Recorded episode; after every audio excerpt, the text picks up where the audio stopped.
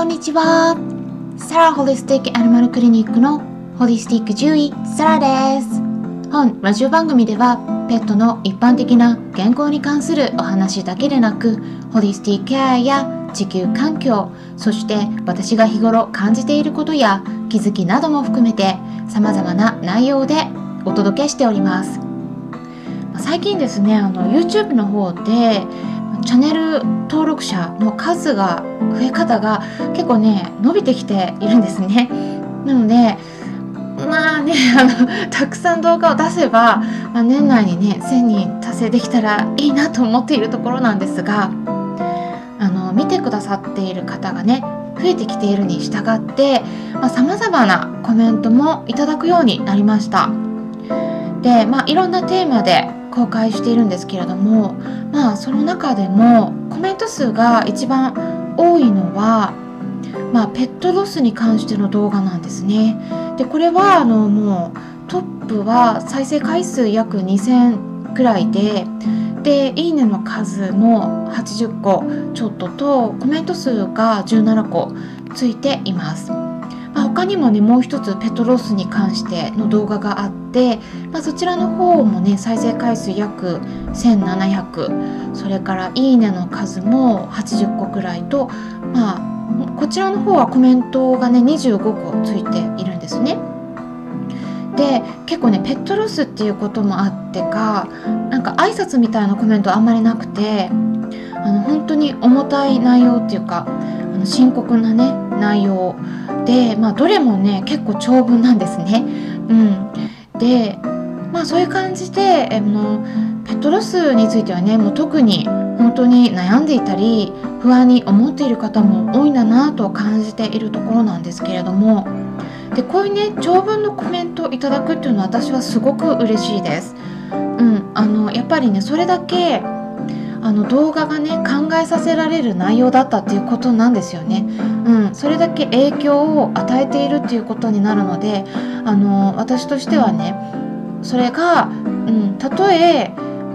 いい共感であったとしてももしくはこう逆のね、うん、インパクトだったとしても、うん、どちらでもねあの、まあ、それだけパワーのある動画を作れたっていうことで、まあ、私は嬉しいんですね。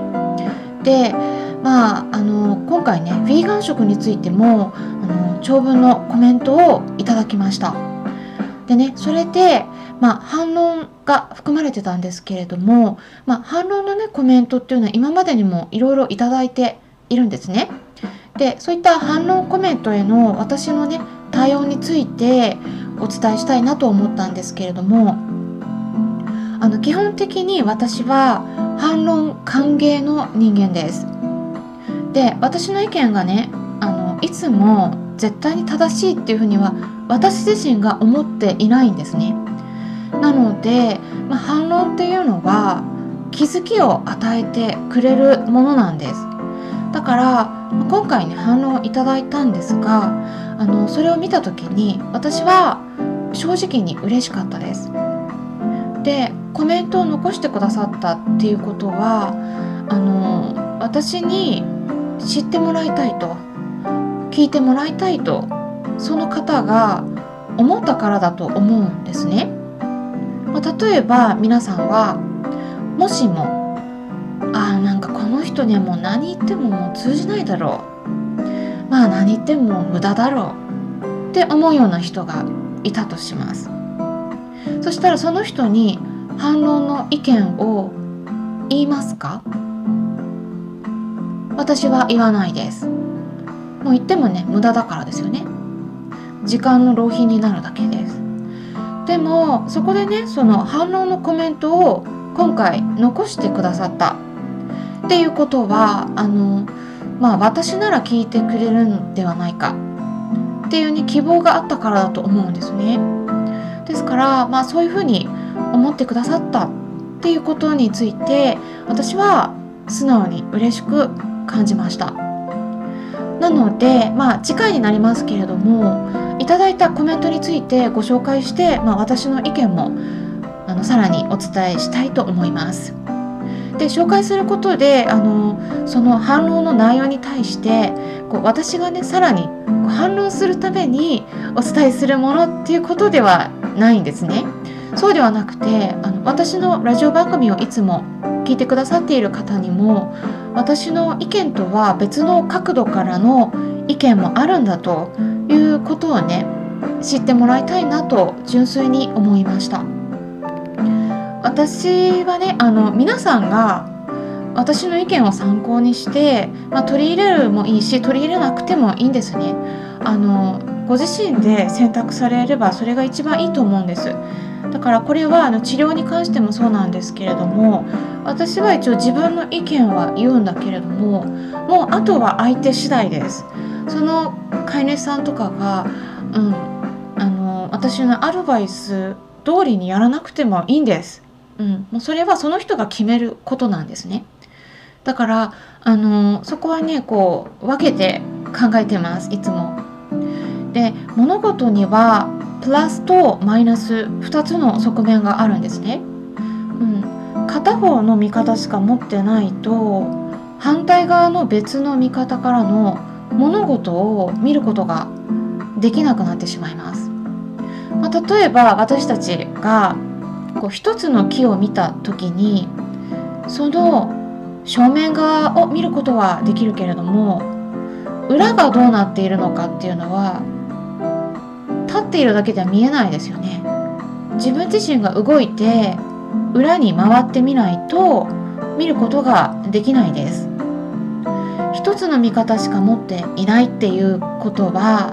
もう視野をねすごく狭くします。で何かね難しい問題にぶち当たった時に出せる解決策が減ってしまうっていうことなんです。それから別の意見を聞いた時に視野が狭いとその人の本当の意味っていうの言いたいことっていうのが理解できなくなっちゃいます。もう一つの一方向からしかその人の意見を捉えることができなくなっちゃうんですね。うん、であとはあの、まあ、今回ご紹介するのは、まあ、次回ですね。私の発言の一部に対するま反論なんですけれどもあの結構ねだからといってその方はですね感情的にならずに結構ねうまく文章にまとめていらっしゃったんですねですからあの私はね逆にこうやって